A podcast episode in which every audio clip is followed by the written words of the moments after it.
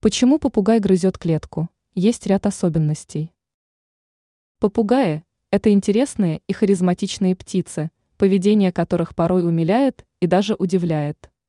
Птица не требует много места, но лучше держать ее в клетке, иначе она просто улетит сквозь открытую форточку вне зависимости от сезона. Обычно попугаи спокойно сидят в клетке или активно прыгают по территории, играя и резвясь с соседями. Но иногда попугай может начать слишком активно грызть клетку, что вызывает беспокойство у хозяина.